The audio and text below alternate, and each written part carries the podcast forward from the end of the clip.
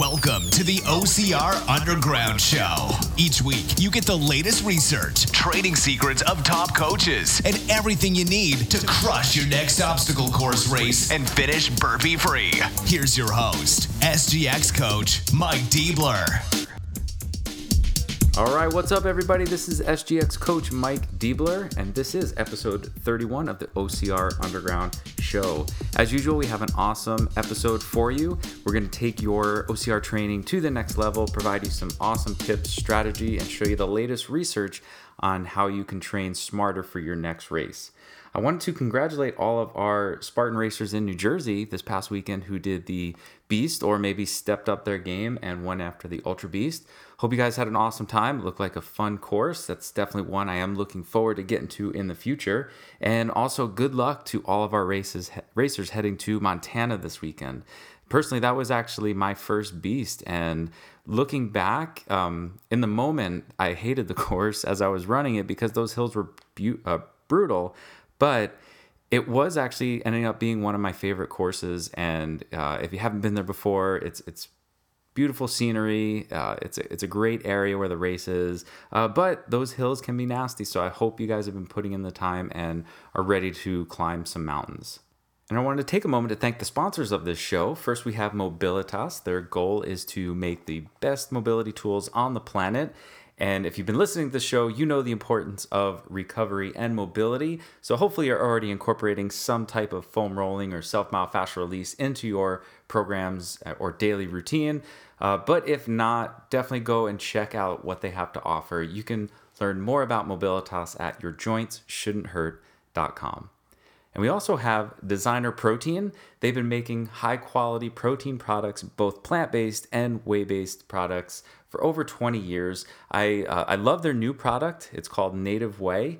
I'll put a link to it in the show notes. But what's cool about it, it actually has a high amount or over five grams of leucine.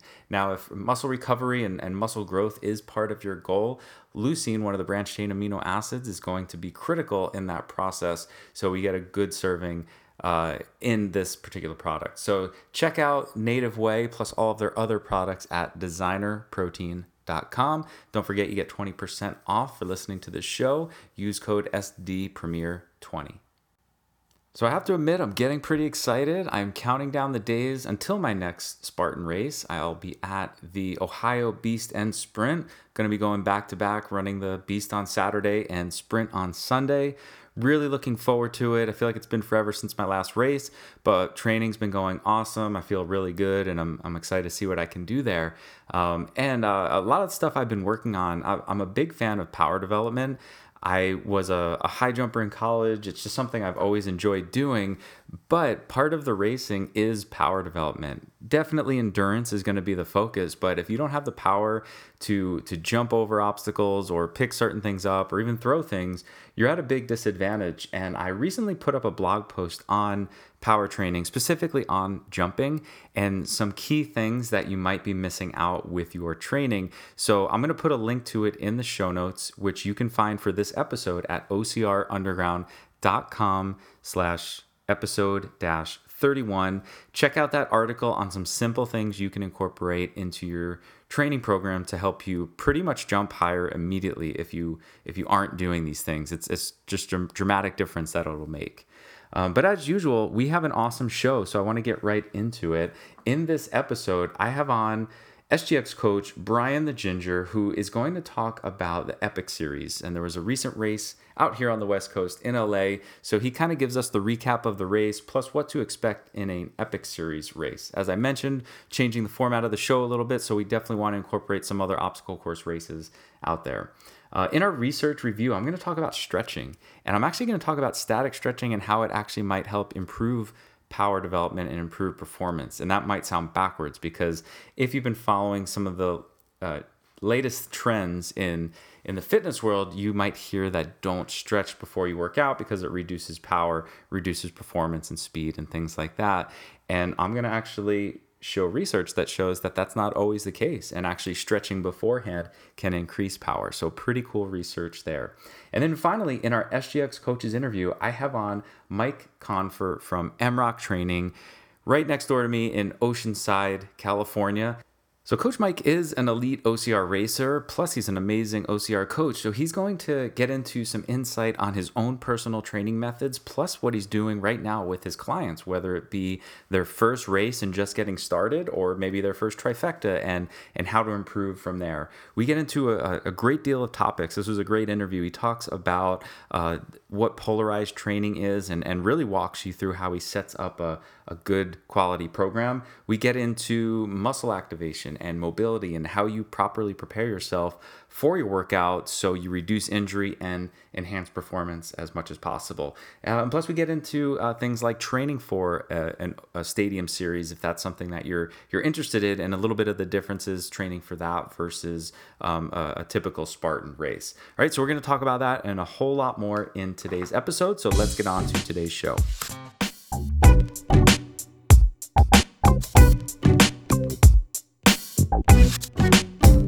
Right, welcome back to the the show, Coach Bryan. How you doing? I'm doing phenomenal. How you doing, Mike? I'm doing great. Uh, I'm I'm excited. We're gonna go over a little epic series with you today. Yeah, I can't wait to talk about this. This was uh, quite the race, man. It, it's a really fun series. Awesome. So this is, I guess, not your typical OCR, um, but if if somebody's not heard of an epic or hasn't been to one yet, kind of what what's the rundown? How does it all work?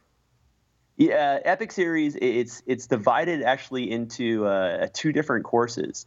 Uh, they have their uh, their regular course, uh, which you can take on. You you go through the whole thing. It's uh, 24 obstacles. It was crammed into this uh, smaller field. So if you're not a runner, this is a great course for you because it's obstacle after obstacle after obstacle, 24 obstacles with very little running in between um, and and it caters to all levels from you know beginner all the way up to the elite uh, athletes, um, which was just it, it, was such it's such a great course. Uh, this this past one I just went to was held at the uh, Los Angeles uh, Police Academy, and uh, they had it on their training field, which had a big quarter mile loop around it, and in the middle they had all these obstacles lined up, uh, which was just which was great.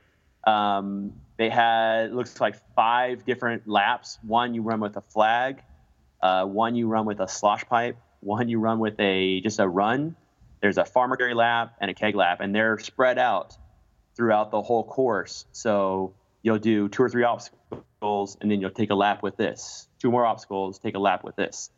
Um, just, I mean, and, really good, really good obstacles for it. The the person who you know wants to either test themselves, they can go heavy with the heavier keg, or someone who's just getting out there, first timer, uh, not so sure of themselves. They have the lighter kegs, they have the lighter keg hoist, um, they have smaller walls for you to climb over. Uh, just a, a, well-rounded race for uh, I- any athlete of any kind of uh, experience. Awesome. So with the different weights and the different uh, heights and things like that are you signed up for a specific category or is it something when you get there you just can decide which one you want to go with? If you're the elite um, they have it you everything's painted black. So you know which wall to climb over you know which uh, keg to pick up it's black. Um, and usually the elites are the only ones held to that standard. Uh, the intermediate and the beginner uh, are allowed to take on whatever they want. They can even take on the elite wall if they want um, but they're not held to that standard. Uh, they're out there pushing themselves to the best of their abilities. Awesome. All right, and you said uh, so there was two two courses. So the regular course, what's the other one? So the main course, you run the entire course. At the end, you get that fantastic finisher's medal, and then if you want to go for that podium, uh, you're able to run the elite course. Uh, now, the elite course, it, it, you're an OCR person. This is completely different because it's built as similar to, and I, am not a big fan of saying it, but it's similar to a CrossFit WOD. Um, the elite course is it, this one was actually uh, separated from the course. You had to walk down these stairs to get to it. And down there, you'll start out, you'll sign in. Uh, you get a judge who will follow you around to each obstacle and make sure you do the reps correct, make sure you do the weight correct for whatever you're signed up for. Uh, it's split into two categories. There's um, the uh, strength category and the endurance category. And really, the only difference is the endurance is less weight but higher reps, uh, where the strength is uh, higher weight and less reps. And then, of course, it's uh, also separated into men and women so the weights are adjusted for gender. Um, the first obstacle you get harnessed into, uh, and which was really nice because you were harnessed into a, uh, a, a police vehicle, and it starts with a truck pull, and it's a good 25 yard truck pull um, that you have to you get into a harness. You're pulling that truck as soon as they say stop. You drop the harness. You go to the next station. Uh, they had a push press. Next station was deadlifts. We had uh, then up and over, which you'd grab a stone or atlas stone, about 130 pound atlas stone, put it over a five foot wall, and then you chase it over, back and forth three times. Uh, then they have a short farmer carry, tire flips, uh, they had some kettlebell step ups, which were pretty heavy. The men's was uh, 80 pounds per hand. Oh. So uh, that was a little weight, you know, a little heavy on that one for, for the men's strength. The uh, Atlas stones uh, had an Atlas stone, about 160 pound Atlas stone for the men's strength that you had over your shoulder three times. Mm-hmm. Uh, followed by a sandbag lunge and a small sprint. Your time accumulated from that adds into your elite course time and then that will uh, give you an opportunity to place for podium. And of course, they do their podium uh, men's strength first, second, and third, men's endurance first, second, and third, and then the same for the women.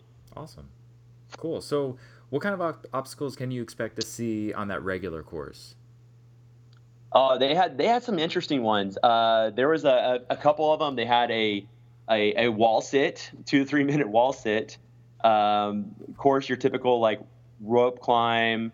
They had uh, a, the keg hoist I talked about earlier, burpee box jumps, which are you don't see in many you know other races. Mm-hmm. Uh, your typical inverted walls, and then they they uh, they like to throw some like fun stuff in. They actually had um, foam tipped archery. so they had it's about you're about ten yards back, and you had to hit a metal plate with these foam tip archeries it's right after you've taken two laps uh, with the um, the farmer's carry, so your hands are a little shaky, which I can see why they put that in there. Yeah. Um, uh, but it's great, you know. It, it's stuff that you'll never see in other ones. Uh, uh Epic is is really good about this. Uh, I've done Epic races for I would want to say a couple years. I've I've done everything. Uh, they're they're fun little throw-in ones. One time we had to do this takes me way back to when I was a kid. Remember that giant ball you would sit on and you would hop around the house with? Oh yeah, absolutely. They had they had a, a ten yard ball hop. That's awesome. You're in the middle of climbing walls, throwing kegs, and you have to do a five yard ball hop. I thought it was great. Awesome. Um, uh, they also usually have about a 22 foot to 25 foot, um, two inch diameter rope climb uh, hanging from a crane, which is one of the highest ropes I've ever climbed in my life and uh, this one actually didn't have the rope climb, but they they uh, they had some smaller, uh, you know, more shorter ropes, but uh, they had the knots and then the non-knotted ones for the elites, and then even a uh, cargo net crawl for the beginners. So. What it's just it's a really great race because a you see a lot of obstacles you're not going to see everywhere else, and b it caters more to everybody from elite to the beginner. Cool, cool. So something that anybody can do if, they, if it's their first type of race like this or if they've done a ton of them. Oh, absolutely, absolutely. If you just want to get your feet wet and you're like, what can I do to try out this whole obstacle course thing? You're not a runner. This this is a great way to to see where you're at and to see you know how much you like the sport. Awesome, cool. So um, before we get out of here, just a couple maybe quick things. If somebody's going to try one of these out and they've never done it before, what are just some general training tips you would give? Like what what areas should they focus on? With with uh, with this type of course, in, the general course of you know, for sure, I would uh, I would definitely work on uh, general strength. Uh, like I said, don't have to worry about you know good cardio will help you in most uh, obstacle course races. But with this one, general strength, you know, there's uh, there are a couple of atlas stones you got to throw over your shoulder. Uh, you have to work on your climbing. So when you're in the gym, you know, work on that uh, your grip a little bit, your rope climbing skills uh, if you have a rope at your gym, um, and a lot of upper body strength uh, with some lower body strength. Uh, I'm a big fan of when I train for any race, the, the sandbag uh, walk or sandbag carry, running with the sandbag on your shoulder will help you get ready for like those loops uh, that you have to make with uh, objects in your hands. nice. So, Uh, but yeah, uh, definitely a lot of uh, you know more strength stuff than as opposed to like the cardio stuff or even working on your running when you're doing longer distance races. Awesome. Well, cool. Well, thanks so much for coming on here, and I'll put some links in uh, this episode show notes. Uh, one, the video that you you posted on Facebook, I'll put a link in there so people can kind of see some of these obstacles. So I thought you did a good job just um, kind of summarizing uh, and, and um, pointing out some of the, the different athletes out there and what they were doing. So I'll, I'll put a link to that and then to uh, Epic's website so people can maybe sign up for one. Yeah, I think it's great. I can get out there and do it, and hope you'll see me out there. All right, awesome. We'll talk to you soon. Sounds good, Coach. Thanks.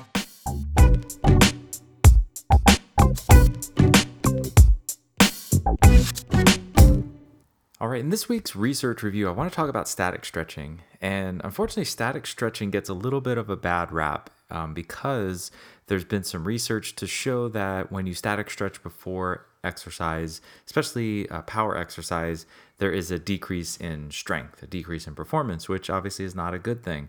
Um, sometimes these numbers get inflated a little bit. Some people feel that when you static stretch before you do an exercise, that it just completely kills your muscle so you can't do anything. And this obviously isn't true. Uh, but I just want to look at some of the numbers from from these studies. So this is from a meta-analysis where they looked at a whole bunch of different studies that looked at static stretching before strength or power performance. And on average, this is what they found. There was about a, a 6.5% decrease in isometric strength when you statically stretch that muscle uh, before sta- uh, uh, isometric exercise. Um, with dynamic strength, where you're moving, there was a 3.9% decrease. Uh, in power, there was a, a 1.9% decrease, and in explosive performance, like jumping, there was a 2% decrease. So these are not very big numbers. Now, if you are looking for max performance, you're an elite athlete, something like that, then yeah, 1, 1 2%, 3%, these are crucial because you want every every percentage you can get, every inch that you can get. If you're just average population just trying to do a little bit of jumping in your program, it may not be that big a deal.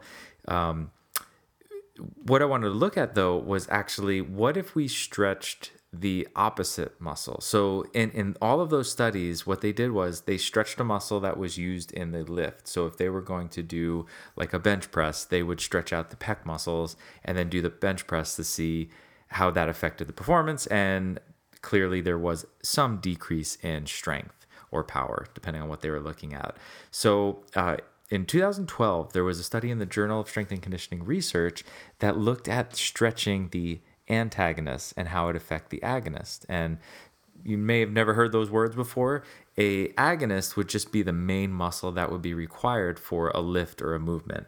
The antagonist would be the opposing muscle. So, an easy example if you're doing a bicep curl, your bicep would be the main mover, that's your agonist. And then the opposing muscle, which creates the opposite motion, would be your triceps. That's the antagonist. So, if we stretch the tricep, how would it affect bicep performance? So, this was a pretty interesting study. So, they took 16 trained men and they had them perform uh, a bunch of different exercises. So, they had them do isokinetic leg extension, um, which is just a specific type of leg, leg extension that they control the speed of the movement and then they measure power and strength from that.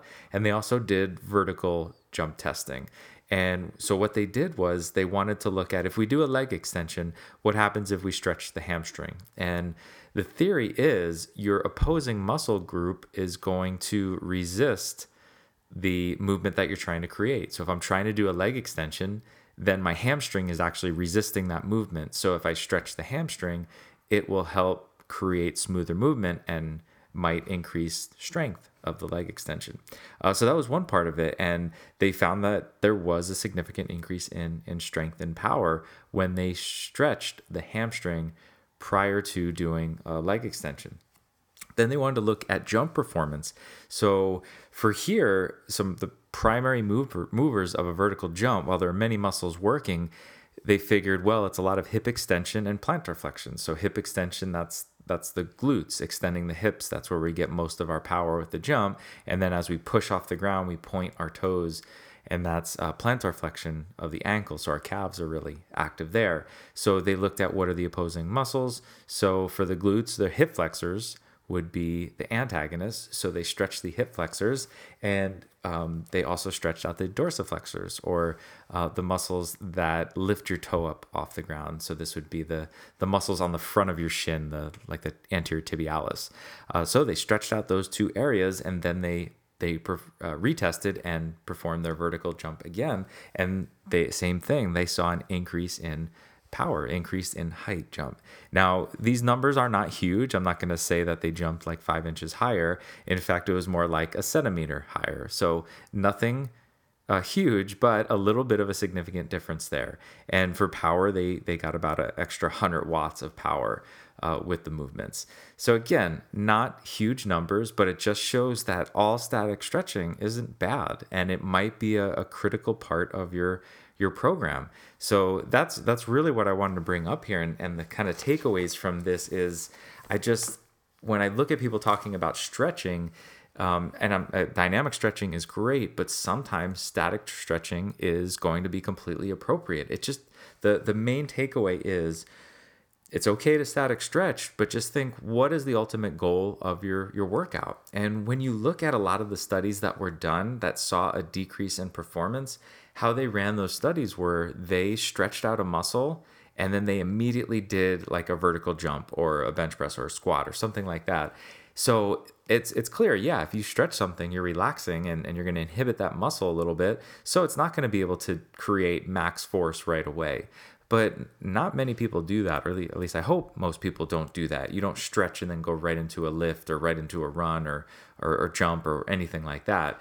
If you're going to do some type of stretching, you're going to do some type of dynamic or athletic warm up and uh, activation series to help get those muscles moving again, right? But static stretching is great if you have a limitation in mobility, right? It's not the only way to increase mobility, but it's one pretty effective tool that you can use. And what you have to ask yourself is what is your primary reason for doing anything, doing a stretch, doing a lift? And if you notice that you're having a hard time maybe squatting to a certain depth or uh, doing a certain movement because you just have tight hips or tight shoulders or tight ankles, whatever it might be, then your number one priority should be enhancing mobility because if you don't, you'll no amount of strength is going to help increase that range of motion. You have to restore that mobility there. So you might want to do a little bit more static stretching prior to a workout in order to maximize your joint mobility. But again, you're not static stretching and then going right into your workout.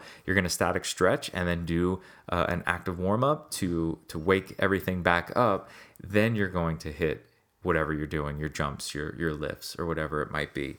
Uh, so that's that's one of the main takeaways that I wanted really to to get out of uh, sharing this article was it's okay to static stretch. Uh, it gets bashed a lot online, and I don't think it's always uh, necessary because um, there are plenty of times when it it can be uh, completely beneficial, and it's something personally that I use all the time in my clients' programs and myself. I do have um, tightness in certain joints and I have to really work at restoring that mobility. So I definitely I'll I'll hit the foam roller and then I will stretch it right afterwards cuz I want to make sure I regain as much movement as possible. But then I'm going to activate it and and get that muscle awake again because once you stretch it, you have this new range of motion that you need to strengthen because your brain doesn't really know how to use that new range of motion.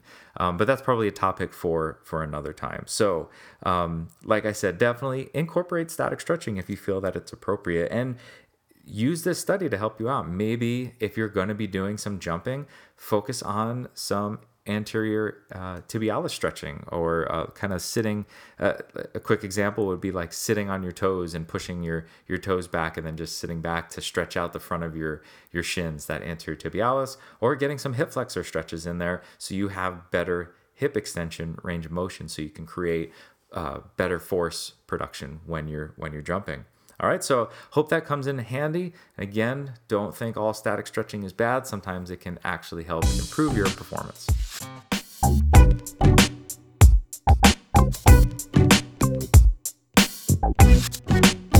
This is our coaches corner, and I have a very special guest with us. And normally I do our coaches interviews through Skype or on the phone, but today I'm lucky enough to have our guest uh, live well, I guess live for us, not live for anybody listening to the podcast. Um, but in in my studio, so I have SGX coach Mike Confer for from MROC Training on with us. How you doing today? Great, Mike. How we doing? Awesome, awesome. So just real quick, I want to give everybody a little bit about your background. Um, so you're a former Marine Corps martial arts instructor, turned personal trainer, turned studio owner. And like I mentioned, you're the owner of MROC Training in Oceanside, California. Um, you found obstacle course racing in 2011, and on top of obstacle course racing, you have a pretty wide uh, background in training knowledge from NASM Performance Enhancement Specialist to SGX coach. You went through the Spartan Obstacle Specialist certification uh, and numerous CrossFit programs like uh, Level One Coach, Strongman Coach, Endurance Coach, and Mobility Coach. And on top of that, just a, an elite racer awesome coach, awesome mentor. So thanks so much for joining us today. I'm glad to be here, man. I've been wanting to get in for a while, and I'm glad we're making it happen. Yeah. So um, I, I, have a numerous amount of topics that I want to discuss discuss with you on here. But first, if, if you don't mind, for anybody that hasn't heard of you, uh, just what's your background and and how did you get into this whole coaching program? Well, you summed it up pretty good. I mean, um, I was in the Marine Corps from 2002 to 2007. Uh, and during my time, I, I did martial arts training, uh, which led me to body conditioning pro the body conditioning program. Uh, believe it or not, we got a lot of active duty guys that kind of fall off the wagon and mm-hmm. spend too much time at the chow hall and in front of an Xbox. So um, it was my job to keep them in, in fighting shape. So I, I kind of just fell in love from it with it from there. Um, the minute I got out, I I went straight to the gym and got a job handing out towels. and yeah, said, yeah. you know, I, I've always had a strong work ethic. So um, didn't want to just, you know, get out and not do anything. So I went to the gym where I felt comfortable. Uh, got a job and right away got recruited by the trainers there, and they said, you know, you should really be training people, not mm-hmm. just re- racking weight. Uh, so I had some really great mentors that got me involved in NASM and Nesta and some other different, uh, you know, national certifications. So really started building my my um, education on why all these things work and why we do the things we do. Mm-hmm. Uh, and then you know everything was fine. Uh, just kept training for the next few years. Early, you know, guy in my early twenties. You know, just you know, recently engaged and enjoying life. but uh, I didn't have the camaraderie that I had in the Marine Corps. I didn't have competition. I didn't have physical fitness tests and annual, you know, things that made me be fit other mm-hmm. than just trying to look good. Uh, so I remember I was, I'll never forget it, being at the gym, doing my post lifting cardio session on the elliptical, mm-hmm. you know, old school style of training.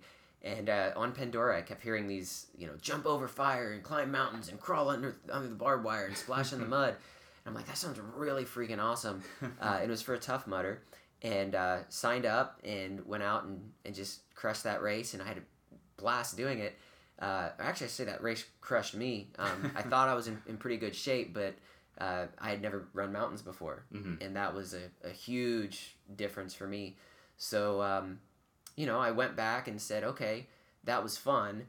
Not happy with how I did. Mm-hmm. Let's get a little more competitive. Uh, that's when I learned about World's Toughest Mudder, mm-hmm. and so I said, okay, well, I'm going to sign up for that. Yeah. And I started training specifically for that, and started, you know, anything in between that next six month time span that I could sign up for, mm-hmm. whether it was a local 5K mud run, yeah. uh, all the way to you know a 50K in the mountains of wow. Malibu. Like I nice. said, I'm I'm going to turn myself into a runner mm-hmm. because I was pretty much just a lifter at that time. Yeah. And I, I fell in love with running uh, who knew downhill running is the, the, the funnest thing in the world so uh, that just became my thing uh, and everything that i could do to get better uh, in, as an athlete as a coach as, as a competitive obstacle course racer from running to starting to do crossfit and get involved in these new different training styles i did it um, so it, it, that was Jesus, six years ago. Yeah, yeah. So a lot has happened in the last six years, just expanding my knowledge base, implementing new systems, trying out something out, finding out what works, and then implementing that to, to my clients as well. Awesome, awesome. And and your facility is pretty unique and, and a really cool place where, I mean, really you do all types of workouts, and you're not just training obstacle course racers, but you definitely have a great following there. Um, but you're training average Joes, Janes, just trying to get more fit. Um, but you have some pretty cool stuff to play on there as well to, to help people get ready for some of these races. Yeah, uh, MROC is the Mud Run and Obstacle Course Training Center. So as soon as you hear that name, you're some people immediately think, oh, so you have mud? Like we're gonna get muddy? like do I have to bring a change of shoes? Like, no, we're still a, a traditional strength training facility. We just have a lot of obstacles. Mm-hmm. Yeah, so for yeah. a lot of people, I would say, you know, it's like a CrossFit box on st- obstacle steroids. Yeah, yeah. Um, so you walk in, you're to see the bumper plates and the kettlebells and the boxes and the balls. Then you're going to see the nets and the ropes and the tires and Mm-hmm. the buckets. And then you're going to go outside and you're going to see the walls and the walls and the spears and the walls and the, the hurdles and just the herc and the stones Mm-hmm. and the kegs. And we start, recently we've really got into like strongman training. Mm-hmm. So, uh, you know, just anything heavy and awkward and slosh pipes and jerry cans and we've got a lot of stuff over there. Um, and like you said, we're not just training people for the mud runs and obstacle course races. That is the end goal. But the, the way we look at obstacle course racing is that it's the ultimate sport. It challenges you to run, climb, crawl, uh, and jump and, and do all these things for extended periods of time. So not to say any, uh, any other sport is bad. It's it just uh, all other sports are very specific at different disciplines. Yeah. And then even within the sports, different positions are specific disciplines. You know, a lineman in a football team doesn't have to train the same way the quarterback yeah. does. Uh, but neither one of those specialties is necessarily going to mean that you can go out and crush a Spartan race. Yeah, yeah. You know, because you don't have to be able to run for extended periods of time. You don't have to carry things for extended periods of time. yeah. So um, we just kind of look at overall athleticism, functionality, a little bit of specificity, but Mm-hmm. for the most part, making you stronger and just giving you the confidence to go out and crush races. Yeah, and I like that you bring that up because I know a lot of people they just want to head to the playground and only do obstacles, and that is a part of it, right? You, you need to practice a monkey bar or climb a rope and learn that technique. But if you don't have that baseline movement and strength, all the practice in the world really isn't going to help you there. Um, and just what I know uh, on a previous episode, we talked about like Randy Moss, how he's been featured in a lot of the Spartan races, and I mean everybody's seen he's gotten crushed, and I don't think anybody say that he's not an amazing athlete. But this is different, right? It's not just about how fast can you run and how high can you jump, and or even how much you can lift. Like those are all components, but if you can't put it all together, um, you're in trouble. And I think a lot of people that get into this, that's I, I, it sounds like you were in the same boat, myself as well, where I was I consider myself an athlete, but not a Spartan athlete. So I thought, yeah, I can do pretty much anything okay. And then I do my Spart- first Spartan race, and you get beat up pretty bad, and it's like a rude awakening where the training I was doing, I might have called myself in shape, but it wasn't Spartan shape where I, I can get ready for these these different types of races. So Absolutely. um, and that's that's kind of what I want to talk to you um, to get going here is a little about a little bit about combining some of these um, different modalities into your program. And so I think most people know well you need some strength you need some endurance you need some power we need to do all this stuff. And then you get these workouts that that are just kind of everything thrown together. And I know you have some specific strategies to help improve these things. So um, let's just talk a little bit about that. Sure. Well, um, there's always a difference between you know what is your preferred method of training. Do you like to go it alone? Do you do group training, or do you have a personal trainer or coach that works with you one on one? And that will play a big role in whether or not you're following a, a, a program. Um, you know, with other people that you may have to modify yourself and scale up or down, uh, or whether you're doing your own, th- own thing. Now, certainly there are great benefits to working out with other people, Yeah. uh, and that would be one of my first suggestions to anybody is to go out and find a support system. Because if this is going to be what you're training for, uh, you know, get other people that are on board. Get you know whether it's your family at home, your friends, do that support you. Doesn't necessarily mean they have to train with you, but make sure they know your goals. Yeah, Um, yeah. And then you know if you if you need that extra push, you know, go find a coach Mm-hmm. that, that can help you and train you. Um, now, as far as you know, my own personal training, um, you know, I, I really like to just find a blend uh, of powerlifting, uh, a little bit of metabolic conditioning, um, some steady state running, and a lot of high intensity interval training. Mhm. And then, how does that all come together is the big question. Yeah, yeah. So, you know, a lot of times you think, okay, well, that means you're working out for 90 minutes or two hours. You're doing all of that. mm-hmm. And no, that's completely the opposite.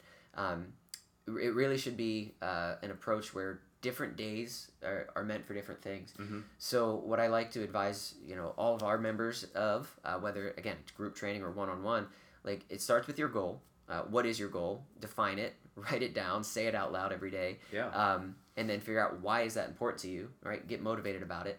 And then whatever that goal is, uh, decide what workout of the day or of the week uh, is most critical, right? So um, for me, uh, and I think we'll, we'll probably talk about this in a little bit or transition into it. Like right now, I'm training for the stadium series. yeah yeah So my A workout, you know, if I were to classify them A's, B's, and C's, etc., uh, would be the day where I'm actually simulating that race and putting it all the different elements together. Mhm. But that's only one day a week that I actually do that. Yeah. I consider that my most important day. So the day before that, I'm resting or having a low intensity day. Mhm. The day after that, I'm having like an active recovery or just complete rest day because I want to be able to give everything I've got into that workout. Then I look at uh, you know what are my B workouts? What are the next things that are most important to me? Well, again, I'm I, am always going to say I'm a stronger person than I am a, than a faster person. Mhm. So my next thing that I need to work on is speed, right? And for a stadium sprint, uh, you don't need as much endurance. You need muscular endurance and stamina. Uh, and if you're on a competitive level, up to 25 to 30 minutes uh, is really all the longer that you Mhm. really need to be able to go for. So again, it's not necessarily the strength, but how quickly can you recover and how quickly can you turn and burn bes- between obstacles. Mhm. So the next most important workouts for me are speed work. So Okay. two of my workouts a week are going to be running, one specific on a track and one specific on stairs. Because obviously you're not going to get a stadium race where you're not going up and down stairs. Um, so those would be the other two days a week. Um, one day a week, I'm getting in a third run just to kind of keep the miles up. Uh, and by up, I'm saying 15 to 20. Mhm. Uh, and that's including all the track work and stair work at, and running in between my cross training days. So you're saying 15 to 20 per week miles. wise. Yeah. Yeah. Yeah, per week. I don't really, if even for a regular sprint, I, Mhm. I really wouldn't go over the 20 mark for me. Mhm. Now, if you come from a running background and you're comfortable running, Mhm. that's fine. Yeah. But for most people, that's just a lot of wear and tear on the joints, Mhm. especially for people that aren't willing to discipline themselves and dedicate the time on how to run properly. Mhm. Uh, you know, because that's a whole other issue in itself. Are, Yeah. are you following a, a, a pose or a chi method or a barefoot running method or have you had any running instruction at all ever? Yeah. Or are you just going out there and beating up your joints? So I do get one day a week, uh, you know, or maybe three to five miles, uh, where I'm just going out and doing a more, um, you know, zone two, zone three heart Mhm. rate run where it's it's a low, it's slower than a tempo. It's almost like a recovery run, Mhm. but I'm, excuse me, keeping my body conditioned to run. Mhm. Uh, again, stadium sprints, maybe two, two and a quarter miles. So if I'm running three to four, uh, I'm going a little bit above and beyond, Yeah. but I'm not going hard. Yeah. Yeah. Um, and that really only leaves two other work uh, workouts that I haven't talked about, and those are my, my powerlifting days. Mhm. Um, I guess you kind of call it cross training days, uh, where really um, just moving heavy weight. You know, there's just so much benefit to it uh, as far as testosterone and, and heart rate uh, benefits of, you know, pushing heavy weight. Obviously makes you stronger, gives you a strong foundation. Um, myself, uh, again, I, I really like strongman and powerlifting elements. Um, so those are going to be things like deadlifts, back squats, uh, heavy presses, um, even bench press. Mhm. And uh, you know, a lot of people that say they do functional training, they're like, "Oh, we don't do bench press. You know, Mhm. bench press is horrible." I was that same guy for a long time. It's fun to, to push weight, Mhm. you know. Uh, now, I don't. That doesn't mean you need to do it two or three times a week because Yeah. there's not a lot of chest heavy obstacles in Mhm. Spartan race. But uh, there are a lot of other um, physiological adaptations that you know adaptations that happen pushing heavy weight and chest press is just another one of those ways uh, that you can stimulate the body and get some muscle growth and get other benefits not just a big chest Yeah. and Yeah. that's not the point Mhm. um, so two days a week um, i basically break it down and I, I do a full body workout of heavy elements uh, so one day might look like back squat checks, uh, chest press um, you know where i'm going just really heavy low rep ranges and really long rest protocols uh, and that might take 30 minutes to get through it just two Mhm. movements because i'm taking really long rest Mhm. and then and heavy weight uh, and then i'll finish that up with um, you know maybe pick three or four uh, muscle groups that i didn't hit that day you know maybe some arms legs core you know some sort of cardio explosive movement uh, a battle rope or a Mhm. burpee and and mix that into like a you know less than 10 minute metabolic conditioning sort of thing Yeah. maybe it's an amrap or a, a circuit Mhm. on and off uh, some HIIT training Yeah. and that's it so i'm not going 30 40 minutes high intensity interval training crossfit style training metcons and stuff Mhm. i lift heavy for 20 30 minutes and then i rest and then i go hard for no more than 10 minutes Yeah. Yeah. because i'm already running really hard on those stair and track days Mhm. and i'm going really hard on that obstacle specific day Yeah. Yeah. um, and then the way you stack that all together is one day after the other Mhm. so if i'm lifting on day one i'm on the track on day two Mhm. back in the gym to lift on day three, doing a stair run on day four, taking it easy. Then I'm gonna hit that you know obstacle specific day and I'm gonna rest again. Yeah. Uh, or maybe then I'll do that slow recovery run Mhm. on that sixth or seventh day of the week, Yeah, yeah. and that's it. I mean that's eight to ten hours a week. You know I think most people can get up to that point. Uh, it's nothing ridiculous. It's not fifteen or twenty hours, uh, and that's one of the you know the downfalls of other long distance training protocols where you need to get out there and run for an Yeah. hour or 90 minutes. hmm Well, not for a stadium sprint. Yeah, yeah, yeah, yeah. you know, if your race is 25, 30 minutes long, again, you only have to be conditioned to go so hard, so long. Yeah, yeah. Uh, I mean, that's awesome, and I, I think that's a perfect template or blueprint for somebody to just really plug and play. You know, obviously, depending on their goals, they might have to change some things in there, but um, so I think the hard thing for people to really get or accept, or maybe just like a paradigm shift, is you know more is better, and that's people get stuck in there, and I, you know, I don't want to say that you're not, we're not working hard by doing something like this because obviously those hard days are hard, but you can't hit those hard days unless you have an easier day in there, whether it is a recovery day or maybe just a, a, a longer low intensity run, but just something where I know the next day is my my big day, whether it's powerlifting or that stadium or race specific day. Um, I don't know if you ever have. This is something with uh, my clients sometimes that I almost have to talk them down, where they want to take on the world every day. And what I found is their workouts, instead of like having a high intensity day, a moderate intensity day, a low intensity day, their first day is high intensity and then the rest is kind of meh, you know, like Right. moderate at best. They feel like they're pushing it and their heart rate might be going up. But when you look at whether it's the weight that they're pushing or their their their um, their tempo in their run, it's not where they should be. I don't know if you have any strategies or to help people listening to like back off a little bit. Uh, that's a great uh, question, Mike. Like, how do we get people to, to realize that, that more isn't always better? Uh, it's one of the biggest struggles we have with our clients and, and the members of our gym. Uh, so, let me go back a step. And what typically happens first uh, when people first start training with us is, you know, oh my gosh, how do I survive these workouts? And how do I get in here day after day? Uh, and I actually don't advise people to start coming in consistently every day of the week because not everybody's ready for that. I'll say, hey, for the first two weeks, just try to come in two or three times, but space that out. Mhm. You know, get maybe two days on, one day off, come back in again, then rest. Uh, if that feels okay, maybe on week three or four, you start adding three or four days a week. And eventually, our goal is to get our members coming in five days a week. Uh, our training regimen is actually Monday through Thursday, rest Friday, and then train again Saturday. Saturday being the obstacle specific day. And then Monday through Thursday is those up and downs of, hey, really hard lifting or metabolic conditioning or running intervals. And, and they go up and down. Now, once somebody gets to the point where they're coming in consistently five days a week, uh, the question is, well, how do I get more? Uh, and, and what's the next step for me? Well, again, we have to go back to goals. What is your goal? Yeah. Uh, if you're training for a Spartan sprint or less, so maybe four and a half to five miles or less, really there isn't too much you have to do. Maybe add in a tempo run on Sundays, or um, you know maybe once or twice a week before or after class or your lifting session, you throw in an easy mile or 2 Um, but depending on what your training volume looks like during the week, you shouldn't have to do much more than that. Yeah. Uh, when you want to start looking at supers and beasts, uh, or just any other event that's outside of that, you know, 5K distance, Mm-hmm. um, usually it's, it's what do I need next is, is was running, uh, maybe some low, uh, you know, recovery runs, or just honestly more mobility, more recovery. Um, we have a whole area, uh, our upstairs of our, we have a two story facility, and the whole upstairs facility I call the mobility loft. And my uh, you know encouragement and advice for people is hey if you got more than an hour a day to spend in the gym I mean, lucky you Yeah, like yeah. I'm, I'm stoked for you because i wish i had that Mm-hmm. um, but if you have that time put it before and after your you know your session Yeah. and get the most out of that session so you know we have people come in and do you know open up their shoulders with a crossover symmetry system or you know we have slack lines set up so people can work on um, uh, you know their balance and stability and, and all the neurological benefits Mm-hmm, Yeah, of you yeah. Mm-hmm. know, getting stabilized on, a, on a slack line or even just you know working with bosu balls and dyna discs mobility bands Yeah. Yeah. you know we, we have an activation sequence where we want people to get their heart rate slightly elevated uh, do some fascial release if they have any issues that, that need to be worked out uh, go through some range of motion stretching and then do activation.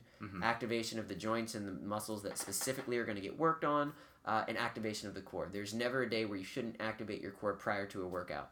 Uh, for myself personally every day this is a 20 to 30 minute sequence before i do anything that you would consider hard. Um, i woke up at 5 a.m this morning and i was work prepping for an hour before I stepped on the track. Mhm. My track workout was 30 minutes. Yeah, yeah. And so, but my total volume was an hour and a half.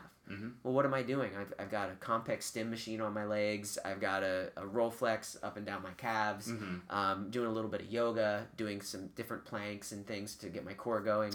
Uh, it's just, you really got to be primed and ready. Mhm. You know, you sh- you're not going to paint your house without, you know, taking down the pictures, taping out the corners, Mhm. um, you know, doing the prep work, hopefully Yeah. laying out some plastics, so you don't make a mess, uh, and setting out all your tools. You Mhm. know, there's, there's work that has to be, preparatory work that has to be done. Yeah.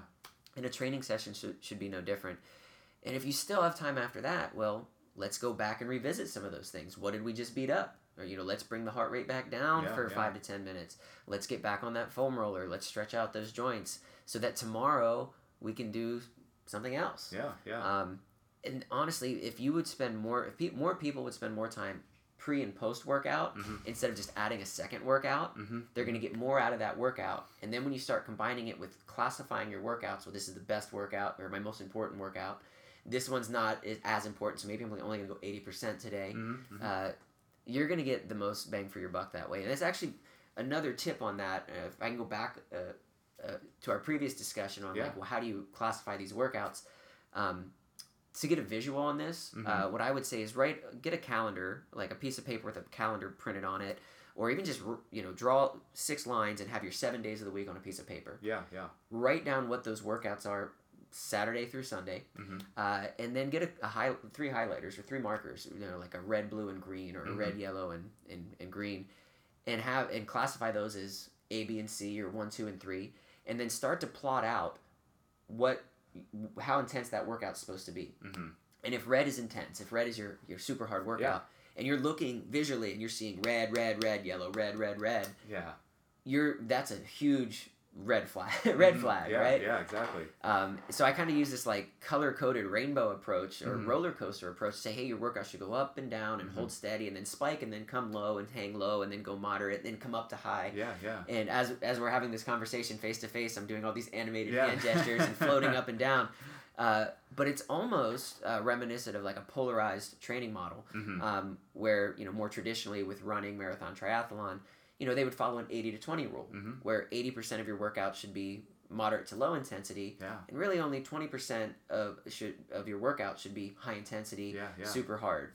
Um, you know, and the 80-20 rule applies to life. I mean, 20% of the workers or 20% of the effort is going to give you or whatever, 20% is going to give you 80% of the effect. Yeah, yeah. Right? And training is no different. So if you're looking at your 10 hours a week, you know, it shouldn't be 9 or 10 hours of high intensity Mhm, workouts. mhm.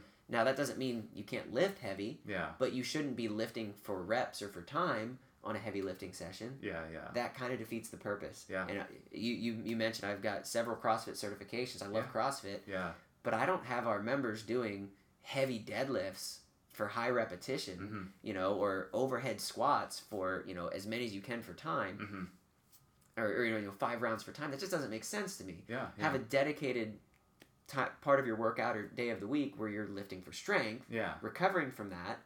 And then if you're doing metabolic conditioning, it can be something less stressful on the body and more body weight calisthenics and, Yeah, yeah. and things that are, are not going to beat up your joints. Because the last thing you want to do is be, be fatigued and in a, a state of fatigue when you're doing something technical, complicated, loaded heavily, uh, that's going to break your body down. Yeah, yeah.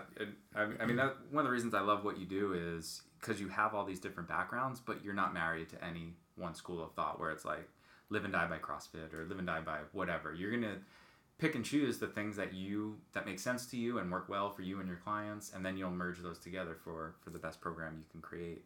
Um, and so you just mentioned a ton of awesome tips. I just want to go back and kind of touch on on some of them.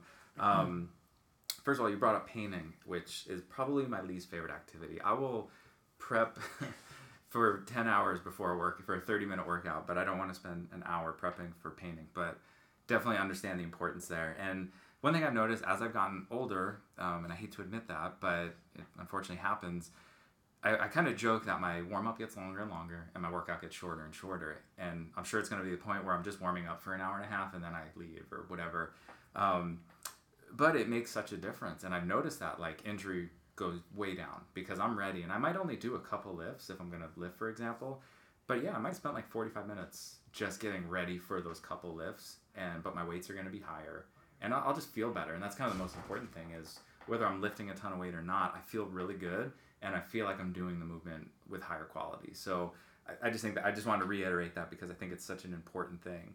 Well, Um, uh, and just to, to touch on that too, you should feel really good after every workout. Yeah, yeah. You shouldn't feel like your soul has been crushed and you're to vomit all over everything after a workout. Is that a sign of a high intensity workout?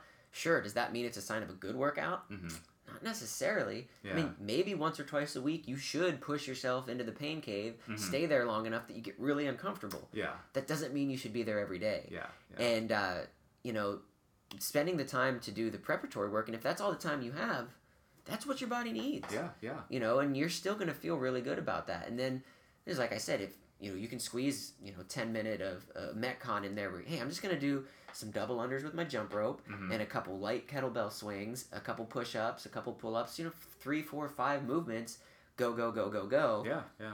it doesn't take very long to get the heart rate up, get a light sweat going, and then call it. Mm-hmm. Yeah. Right. But if you did all the work to warm up, then your body can actually handle it. And Mm-hmm. you know, a simple analogy, you know, if you're gonna go race a car, how much work goes into building that car so it can handle a time around a track or Yeah. a time down a strip? Yeah. And you're prepping the tires and you're doing your system checks and, and you're doing everything before you go hard. Yeah, yeah. But in our with our bodies, we feel like we can just walk in the gym and start lifting heavy, or just Mm-hmm. start running fast, or hop on the treadmill and start doing intervals.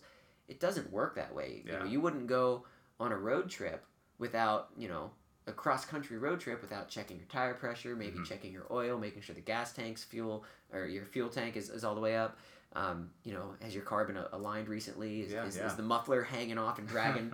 you know, but we let our bodies get all tight Mm-hmm. and stiff, and we're like, man, I've got this pain on the outside of my knee, and my IT band's locked up, and man, my heel cords are super stiff, and my calves are like rocks. And, yeah, Well, what are you doing running right now? I Mm-hmm. mean, if I, if I had to tell people, hey, you don't need to, you need to go upstairs and work those issues out. Yeah, yeah. It's more important for you to do that than it is to, to do this session today. yeah.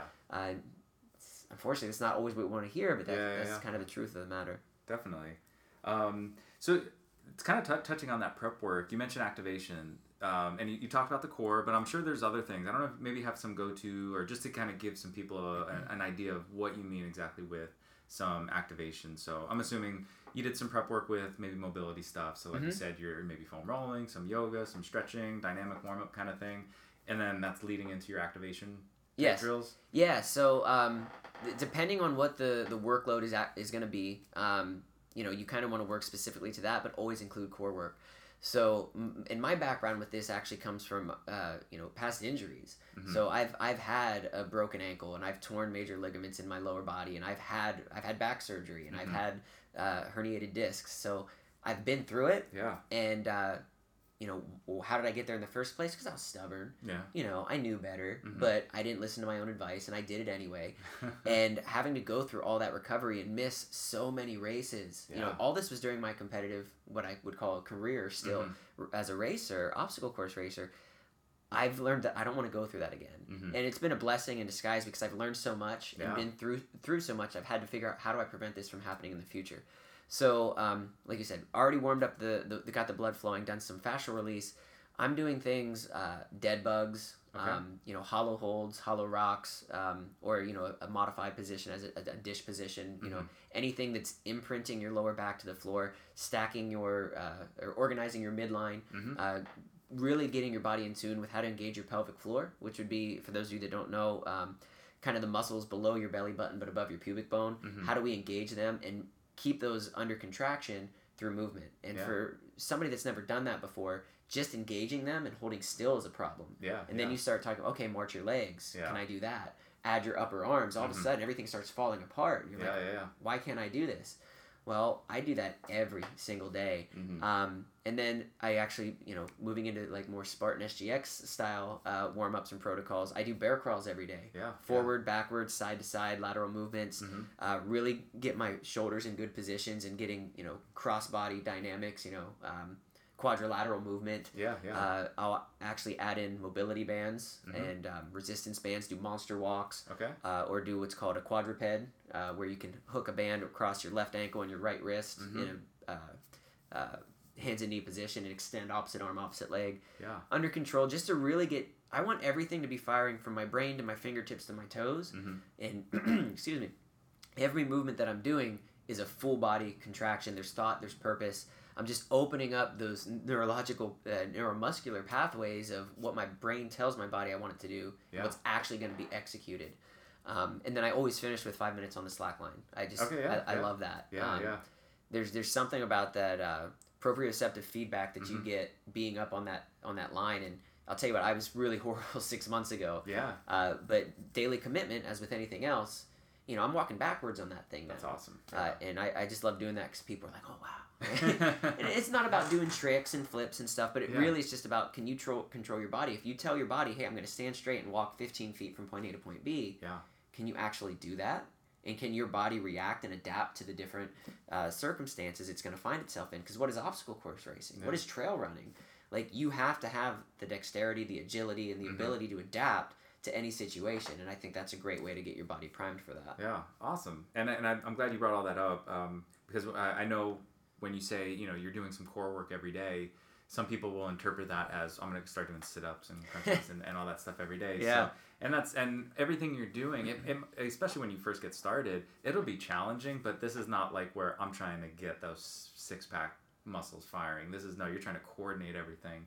And it still might get you sweating, like if you've never done something Oh, like yeah. this. Um, but it's, you're, it's almost like we're not it's not an exercise it's an activity you practice and sometimes when you just have that mental switch you get away from like yeah i'm doing this to just get a six pack and then i'm going to get my abs burning every day Yeah. this is just to prep you for running right because you're doing the opposite arm opposite leg just like we run and Man, crawling and all that stuff You're nailing it. I mean, uh, when I went through uh, the CrossFit Endurance program with Brian McKenzie, uh, you know, great, great coach, great book, Mhm. Power Speed Endurance. For anybody that hasn't read it, um, you know, he he he's actually introduced me to the hollow hold position, where if you haven't done it, it's uh, it's a reverse plank where you're laying on your back, arms overhead, legs extended, core engaged, and stuck to the floor. Uh, he said something to the tune of, "Hey, if you can't hold this position for three minutes, what what business do you have running three miles?" mm-hmm. Uh, and when you actually learn how to run properly, you'll realize that there's a huge amount of core engagement to keep Mhm. your hips level and stacked properly under the ribs and fall forward. yeah But if you don't have that core strength and endur- core endurance, endurance, you're gonna mute the hips, fall forward, and then everything's just gonna collapse and fall to crap. yeah yeah Um, so I really took that home, and I have done. I do hollow holds almost every day now yeah yeah because I that makes complete sense. Like what Mhm. business do you have 20, 30, 40, 60 minutes out repetitive trauma on the body, Mm-hmm. creating all this stress if you can't even stick 60 seconds or, you know, 120 seconds on the floor. yeah So we do that one quite a bit. Um, and it's just I'll, uh, you know a recent uh, case study with that is you know my wife uh, Krista you know she, we we opened the gym together a few years ago. Uh, we had our first uh, the birth of our first child uh, six months ago, Mhm. and um, that was emergency C section yeah not what we planned. Yeah, uh, yeah. But you know, two weeks past his date, you know, like he had to get out of there.